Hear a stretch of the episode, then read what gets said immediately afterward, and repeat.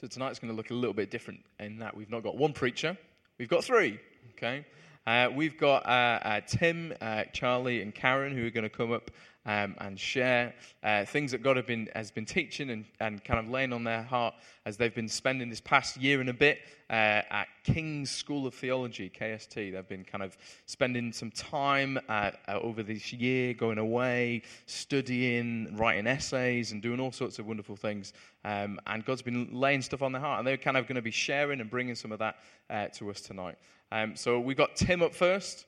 Um, so, uh, so let's tell you what. Let's pray for all these guys. We'll do it in one. All right, bum bum bum. All right, so we don't have to do it every again. but Father, we thank you for Tim. I thank you for Charlie. Lord, I thank you for Karen. Lord, I thank you for who they are. Lord, I thank you that they're here with us. Lord, that they're in this in this church as part of this fellowship. Lord, we thank you for the things that you've been sharing, the things that you've been speaking to them. Lord, that you've been taking them deeper uh, with you and your word, and we thank you for that, Lord God. And we just pray for each and every one of them, Lord, that you would use them to, to speak of your goodness and of, of who you are, Lord, to us tonight. I pray in Jesus' name. Amen. Great. Uh, thanks, Chris. Uh, yeah, as, as uh, Chris said, um, the three of us are part of um, King's School of Theology, uh, which is a three year uh, sort of program where we go off to either Oxford, which is very nice, or Derby, which is less nice, um, five, five times a year um, to, to yeah, study theology. Now, I'm guessing there's some, some different thoughts that will spring to mind uh, throughout this room as, as, uh, as we sort of say, study theology. Um, if I was in the congregation just a few years ago and somebody came up and said, Right, I'm going to feedback on what I've been learning at a theology course, there would be quite a bit of skepticism. Now, I'm quite a cynical person, as some people who know me quite well will testify. Um, but you know, you think, is that just the Christian equivalent of a bit of a show off or a bit of a know it all or something like that? Um, I'm not an academic. Um, I was very pleased to see the end of my education when I hit 18. Um, I thought, great, I can get into the real world. Um, I can do some stuff um, I can't be, be doing with essays and exams and things like that. I, I was so pleased when I, when I didn't have to do any of that anymore. That's not everyone's story. Some people love that stuff, and we'll pray for you at the end. Um, so, why, why do it in the first place? What, why, why would you do it? Um, why, as someone who works full time, is involved in church and all the other kind of stuff that, that, I, that all of us are involved in, family stuff and goodness knows what not, why would you um, take significant amounts of time to go away, study, write essays, um, shed tears, get really angry, um, and all of that kind of stuff? There's, and at the start, when I started out on this um, 18 months ago or so, um, I would have said there was, you know, a good few reasons for it. Um, I think I used the phrase stocking up the larder um, or being equipped. Um, the fact is, you know, I'm involved in stuff here at Beck, um, and I want to be able to serve from as, as deep a resource as possible. Um, and, you know, the opportunity came up that I could, I had a bit more free time than, than I did previously. So I thought, okay, yeah, I'm going to go and get tooled up, as it were. Um, and I don't think that's a bad thing. Um, and uh, in Colossians, I just want to look at the Bible. Um, Colossians chapter 4, uh, Paul is writing from prison. Colossians 4, verses 5 and 6 say this be wise in the way you act towards outsiders. Make the most of every opportunity. Let your conversation be always full of grace, seasoned with salt, so that you may know how to answer everyone. And I remember reading that um, and thinking, okay, that sounds really good. Because what it's saying uh, is, um, you know, live wisely, but get involved. Uh, you don't just have to live in a bubble, you know, over here somewhere. You know, get involved. Um, be involved in, uh, in the world. Be involved in culture. Be involved in the workplace. Be involved uh, in the things around us. Um, but live wisely, seasoned with salt. Um, you know, it kind of sounds like there needs to be a bit of work uh, put into this. Um, we will, you know, get asked questions in the various scenarios that we're in um, about our points of view, how we live our lives, what we think on certain things, and um, our response to those things. I've always kind of, well, not always, but I've come to think uh, is fairly critical. I've told the story before, but I'll tell it again. Um, when I was at school, someone uh, turned to me in a lesson and went, um, Oh, Tim, you're a Christian, aren't you? And before I could answer that question, uh, someone else turned around and went, Tim is the least Christian person I know. And I thought, oh dear me, what have I done there? Um, so, sort of from that point on, it's kind of stuck with me. I mean, we're talking 15 years ago. Um, that has kind of stuck with me. And, and ever since, I've kind of realized in quite a dramatic, brutal way that what I say and what, how I act and what I think is important. Wrestling with um, tough questions, as it says in that passage, be prepared for um, answering people. Um, be full of grace. So that doesn't necessarily mean tear people down, but it kind of sounds like there's something that needs to be done. So I kind of thought, right, okay, I need to become wise. So I didn't really think that, but you know what I mean. And so I'll go off and I'll just, I'll get all the answers. They'll tell me all the stuff I need to know. I'll be equipped. Um, my experience has been really that the problem with that sort of line of thought, just that line of thought, for me, and I can only speak for me, uh, is that it becomes a bit of a hoop jumping exercise. Um, you know, I've got to do this, tick this box, get that done, and then something else will happen. And I don't need to tell most of you that being a Christian, following Jesus, being his disciple, is not a hoop jumping exercise. Studying God, essentially theology, isn't a hoop jumping exercise, isn't a tick box answer uh, that we can just do and say we've done it and now move on. What I've become, what the, the biggest thing for me over the last 18 months is becoming aware of just how much I don't know about God. Having grown up in the church, you can kind of get a little bit cocky about some of this stuff. Well, you know, I've, I've seen some stuff, I've been to all the, been to all the events, I've grown up in the youth, I've had some great teaching, I've been part of a great church. Um, and you think, what could I, you know, I think I'm doing all right. I think I'm doing all right. And suddenly, your, your mind is opened up into just a whole new realm of who God is, what his purposes are, how he uh, wants the world to be.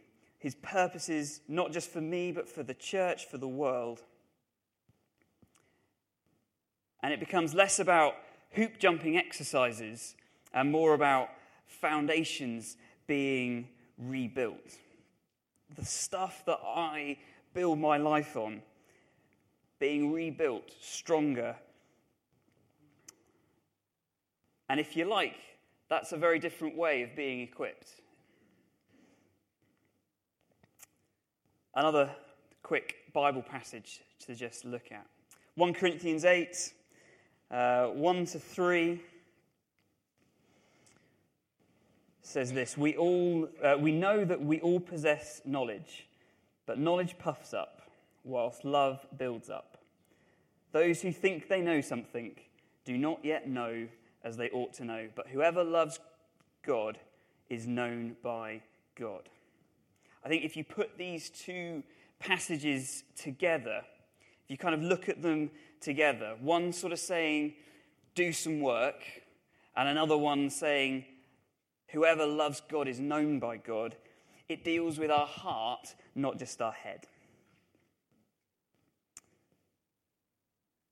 I'm, um, I've got a background in engineering and I work in IT, which basically um, means I'm one of those really annoying people uh, that tells you to turn things off and on again.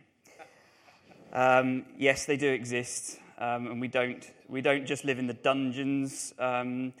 Uh, we do get to see daylight occasionally. Um, but in those kind of fields, uh, things are either right or wrong. They work or they don't. Problems are solved or they're not. Studying God, studying theology, has really driven home the fact that I'm not going to have the answer to everything.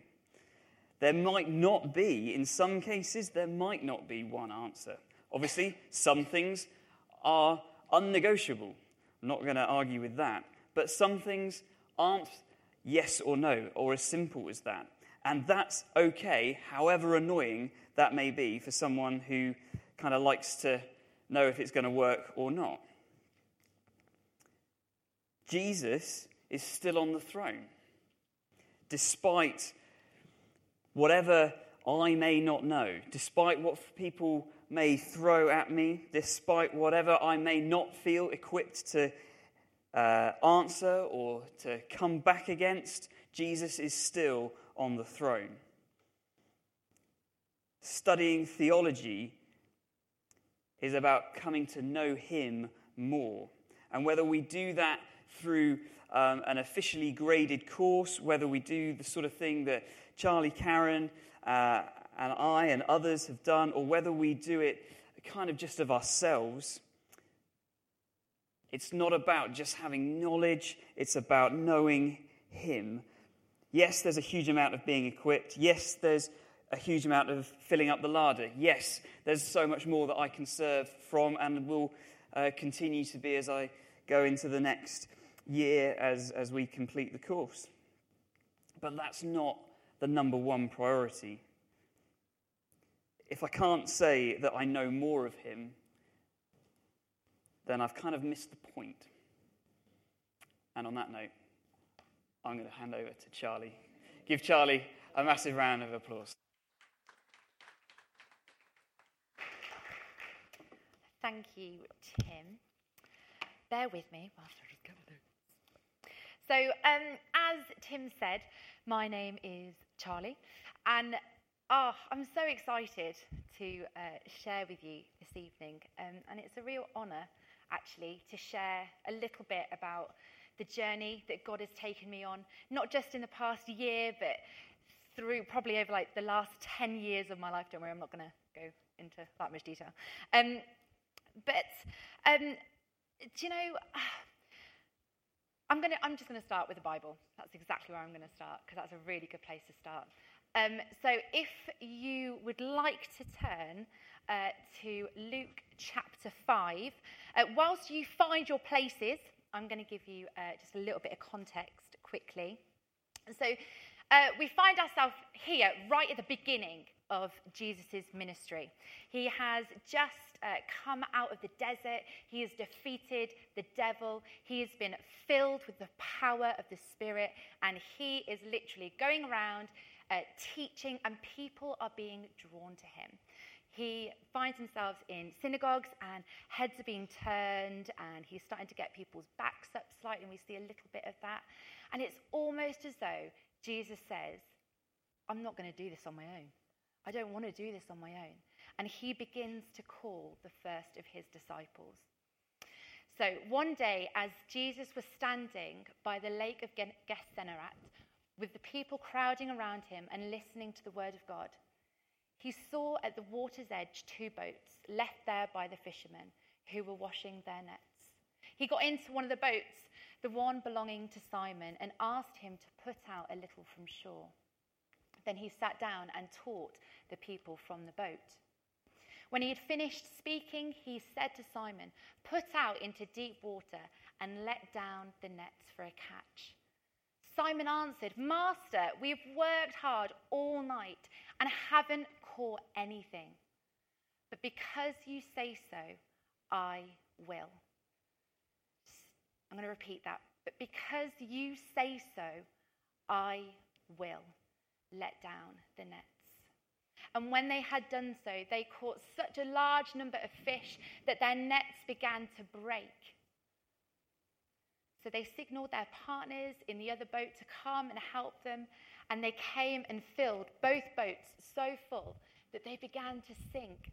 And when Simon Peter saw this, he fell at Jesus' knees and said, Go away from me, Lord, I'm a sinful man.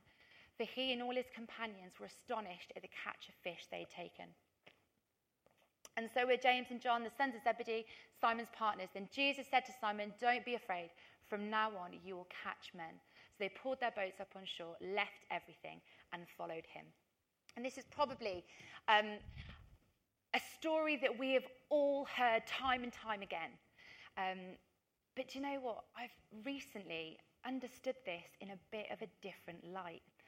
And those words, because you say so, because you say so, I will. So let's put ourselves back in that position, uh, sort of like imagining ourselves at the, at the shore. And Simon, this fisherman, has been fishing all night and he is absolutely exhausted, probably. Completely defeated as well, because he hasn't caught a single thing. He's failed you know, his role is to be a fisherman, and if you are a fisherman, you have got to catch fish. And he hasn't done that. He's failed. And then Jesus comes along and he commands him to drop his nets again. Now, in Simon's mind, he's probably thinking, oh, What are you on about? It's the wrong time to be catching fish. Now is not the time to be catching fish, God. This isn't the way we do this. This isn't how it works. It went against everything in him as a fisherman. But at your word, I will. That was his response a response of obedience and a response of trust. Now, what would I have done? What would I have done in that situation? Um, and I'd like to think if God, if Jesus, was in front of me asking me to do something, I'd like to think I'd do it. You know, even if it was the balmiest, craziest idea, I would like to believe that I would obey Jesus and do it. Would you? Do you think? Maybe? Hopefully? Depending what he was asking. No, no, no, no. I'm seriously, I would want to obey him, despite my, my mind or my common sense. And you see, sometimes I think we brush over that Jesus, Jesus, is God. And this has been one of my huge learning points, like one of my huge things that I've really grappled with this year is Jesus is God. That's crazy. Like, you know, the God who created the world came in flesh so he could be in a relationship with us. We can't separate God and Jesus in this. If, if Jesus is commanding us to do something, that, that's God commanding us to do something. And we've just been singing about how we magnify God. And my again, like literally, this year has blown my mind in terms of learning about God. Um, and just trying to recognize the absolute awe and wonder of God. Like, you know, I'm a mom and I've had two children and when you think of the complexity of pregnancy and childbirth like that that is that's so incredible like on the other end of the scale, when you look at like the journey of caterpillars to butterfly, it's so awesome. It is amazing, and it's so easy to get caught up in the mundane and the everyday and forget that God is so awesome and He is living around us. You see, I don't understand the awesomeness of God. If I thought I understood the awesomeness of God, I have not grasped the awesomeness of God because He is so huge and so awesome. You know, but actually, what I need to do is I need to recognize that and then submit to that in complete reverence, which has been uh, this huge perspective shift in my approach, which I would love to share with you. Now, rewind about 15 years ago, and I was still loud and a bit cocky and a bit confident, and but the truth is, I was a really, really broken person. Like I'd battled with serious insecurities, uh, you know, and had some really awful situations, as I'm sure all of us have had. Really rubbish situations happen to us that have warped the way we look at the world, or have warped the way that we look at ourselves, or have warped the way that we look at others. And I was so damaged, it literally affected almost every aspect. And because of what I was seeing, and because of what I believed about myself, I, I lived with lies. Literally, I lived with lies. I would worry about being, you know, I'd think I was a rubbish mom and that I was going to be an even worse mother. You know, when I went back to work after having uh, my children, living with the guilt, you know, of, of having to make that decision and make those choices.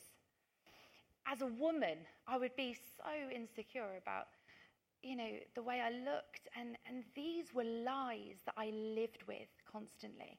And they sort of manifested themselves in like anxiety or panic attacks or worries. And, and at one stage, in my lowest depression. And, you know, over the past couple of years, I have gone on this journey where I've just gone, I'm enough. Like, that's enough. I'm exhausted of living with these lies. I'm, I'm so tired of believing these lies. And where do I go from here? And the thing that has always been consistent is that what God has said about me has never changed. And what God has called me to and who God is has never changed.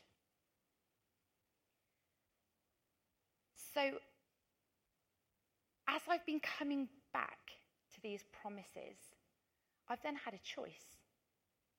Just like Simon did when Jesus commanded him to do something, even though it went against everything in his mind, he said, Because you say so, I will. even though I feel so rubbish in myself at the moment, I'm still going to believe that what you say about me is true. Even though it hurts so much to even begin to think about forgiving that person who's damaged me and broke me, I'm going to trust that you're going to give me that strength. Even though I can't see how we're going to pay that bill, I'm going to trust that you provide. And even though I'm so disgusted with myself that I did that or I thought that, I'm going to trust that you forgive.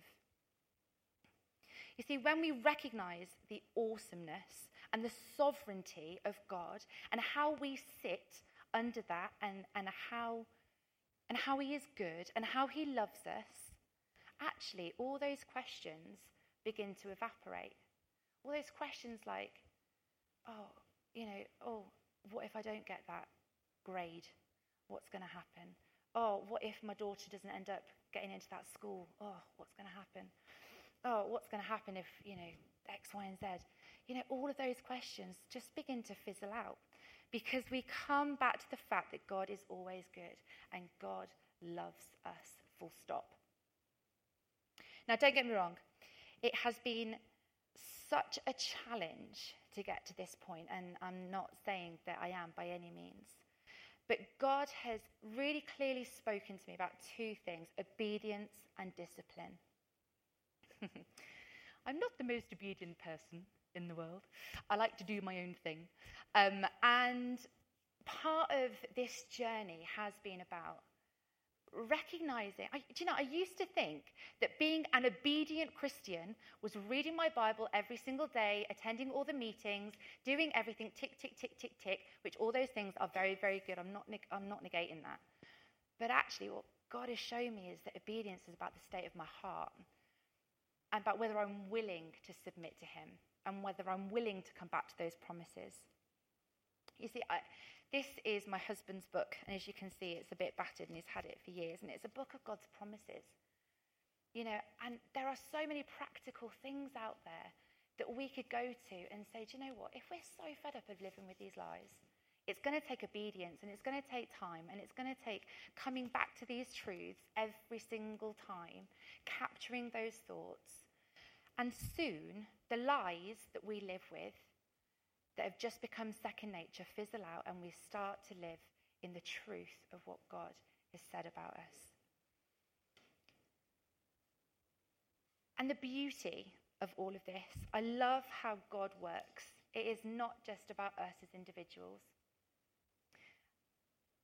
right at the end, it talks about if we believe and we trust, those blessings are going to be so much greater.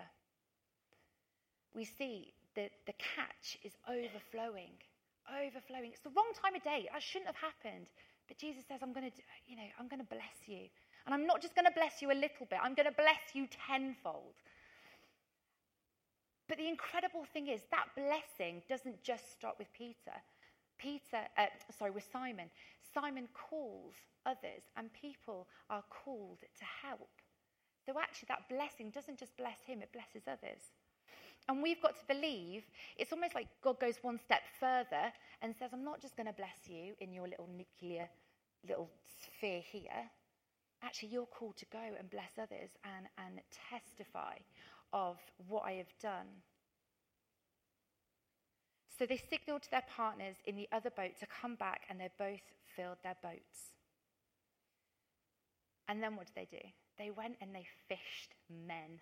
Didn't actually go out and fish men. No, no, no. They, they caught people's hearts for Jesus because of their testament. And I'm sure there are plenty of times where they struggled, and I struggle, and we all struggle. But I think there is, there's, there, there is change, there is blessing when we shift our perspective under God's authority. And then we go, do you know what? Even though it doesn't make sense, even though I don't feel like it, I'm still going to believe. God is always loving, God is always good, and He is always with us. And He can do more through us than we could ever begin to think or imagine. And when we just set ourselves with that perspective, everything else fizzles out. Hi, everybody. Um, as you know, my name's Karen. I've been part of the Beck family here for almost nine years. Um, God's been challenging me recently about some of my perspectives and attitudes towards other people, um, and I'd love to share some of those thoughts with you this evening.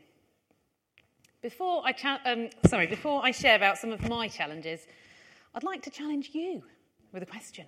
Are you ready? Um, this is just between you and God. I don't want anyone shouting out their answers.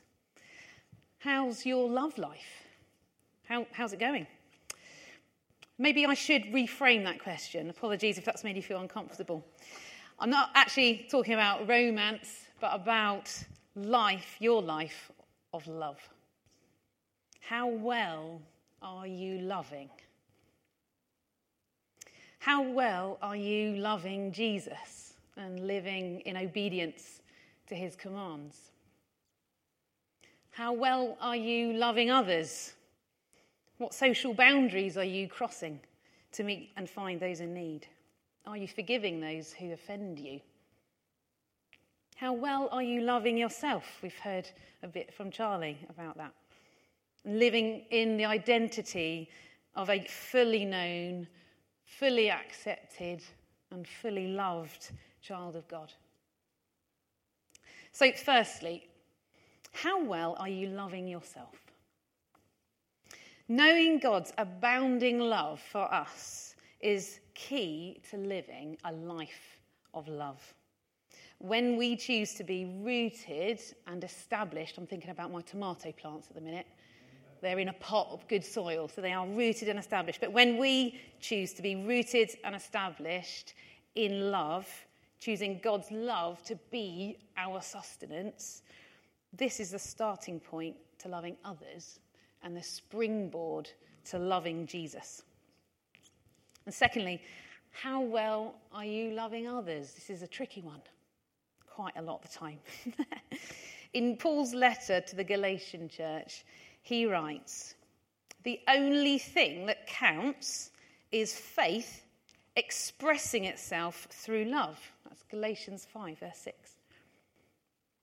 One writer suggests that if you want to monitor how faith filled you are, take a look at how much you love others. I'll just read that verse again. The only thing that counts is faith expressing itself through love. One thing that I was challenged with recently was how I respond to the guys doing door to door sales. I don't know if you get folks coming around your way in Rugby. Guys, the ones who've come to my house anyway, guys who look like they're struggling a bit to make ends meet, who've got a bit of a story to pull on your heartstrings and present a sports bag on the doorstep filled with mopeds, doilies, and dusters. Um, wasn't a previous job of mine, just want to point out. Um, I like to think, you know, that I've got a genuine value of people. We should treat people with respect, whoever they are, and be honest with our dealings with them. So when I get a knock at the door, I open it up, and there's a rough looking guy with a sports bag. So I smile and I nod like that. And I listen and I give eye contact and I say with a compassionate voice, I'm sorry, but I don't need any of your stuff. The guy keeps chatting and then begging. Can't you just buy something to help my sales, even if you don't need it? But I stick with my respectful and honest response, which remains oh, I just don't need anything, sorry. So the guy zips up the sports bag leaves through the gate looking pretty miffed and offended, to put it lightly. And the thing is, as I continued on through my day, I felt more and more agitated. And actually, even a few days later, because I can still remember sitting in the car talking to my husband, going, oh, It just wasn't right, David. I have various accents in life. Anyway, um, so yeah, I just felt more and more agitated by my responses on the doorstep and actually a bit kind of confused as I could have, you know, as to how I could have handled it better. I guess what was bothering me was that my honest response wasn't what Jesus would have said. I want to help people in need. I was a nurse for 10 years um, before growing my family. And I think people are amazing. But I also don't want to be manipulated and taken for a ride. You know, that feeling of being had. But after a lot of thought, I realised that this was an affliction of personal pride instead of an expression of love. So, guess what? God gave me another go. Having not seen anyone for about three years, five days later, I had another salesman at the door, looking a bit rough around the edges. Uh, when he got his sales bag out, I asked, What do you need from me today? He was a bit taken aback by that question and a bit unsure as to how to answer, but then he found his tongue and he listed off all the items for sale. So I said, Okay, what can I get for a fiver? And then my eldest saw a shiny torch and asked if she could buy that too. So he left our doorstep with a polite, oh, thank you, uh, and a chunk of gifted cake wrapped in foil. Quite, that will always happen if you come to my house, by the way.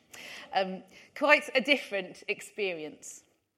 A loving re- response will always respect, but respect will not always show love. In our spiritual walk, pride works in opposition to humility. And humility is what we need to live in obedience to Jesus' commands. And living in obedience to Jesus shows our love for God. In the experience that I just shared, my pride activated a kind of a self preservation mode, motivi- motivated by my desire to not be taken advantage of. But in so doing, I lost my humility and value for others, leaving an air of disappointment rather than one of love. In Philippians 2, verse 3, Paul writes, In humility, value others above yourself, not looking to your own interests, but each of you to the interests of others. When we examine the life of Jesus, we see that he was a servant to all. He had no issue in being made a fool of because he had already fully humbled and lowered himself. Jesus submitted his royal throne. That's part of this awesomeness that I think Charlie's been talking about. I cannot fathom that. But he submitted his royal throne in heaven to dwell in flesh and serve that which he had made. He walked in complete humility. And he did this to show his abounding love for us, to make a way for us, even in the midst of our rebellion against God, a way for us to be restored into relationship with our Heavenly Father. In 1 John, 1 John 4 and 5, in those chapters, it says, This is love. Not that we loved God, but that He loved us and sent His Son as an atoning sacrifice for our sins. Dear friends, since God so loved us, we ought to love one another. And this is love for God, to keep His commands. And His commands are not burdensome, for everyone born of God overcomes the world. We overcome the world because we have Jesus' help, empowering us by his Holy Spirit when we believe that Jesus is the Son of God. Which brings me to the third expression of love. How well are we loving Jesus? Jesus said, If you love me, keep my commands, in John 14, verse 15. These commands aren't just a list of rules to keep us out of trouble. They demonstrate the very nature of God's kingdom.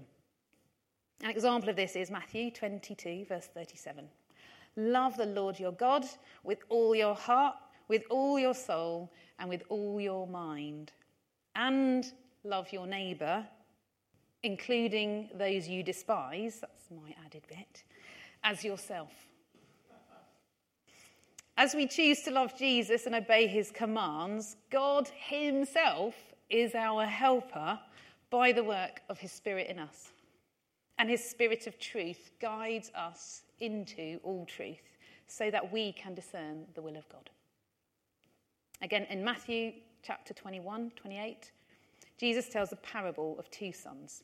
He says to the Pharisees, What do you think? There was a man who had two sons. He went to the first and said, Son, go and work in the vineyard today. No, I will not, he answered. But later he changed his mind and went. Then the father went to the older brother and said the same thing. He answered, I will, sir. But he did not go. Which of the two did what his father wanted? The first, they answered. Jesus said to them, Truly, I tell you, the tax collectors and prostitutes are entering the kingdom of God ahead of you. For John came to you to show the way of righteousness, and you did not believe him. But the tax collectors and prostitutes did. And even after you saw this, you did not repent and believe. When I read the parable of the two sons last week with my friend Dawn, I was struck by the shocking contrast of the greedy moneymakers and sex workers against the pride filled religious leaders of the day. Jesus' statement that the tax collectors and prostitutes are entering the kingdom of God ahead of you was an outrageous statement to those trying to uphold the laws of God, who lived in hostility to those who lived in disgrace. It got me wondering. it got me wondering about my attitudes and judgments of others in society. Am I afflicted with Christian pride that becomes an obstacle to loving others? Am I choosing to love others no matter who they are and no matter what social boundaries they appear to exist beyond? If we truly love Jesus, then we need to allow his spirit to fill us and his compassion to change us so that others might know his love too. So let us end this evening with the original, slightly uncomfortable question How's your love life? How is God challenging you to live a life of love? My appeal to you comes in the words of Jesus. A new command I give you love one another. As I have loved you, again, I'm going to add in here, patiently, with humility, as a servant, without rights, in submission to God, so you must love one another. Amen.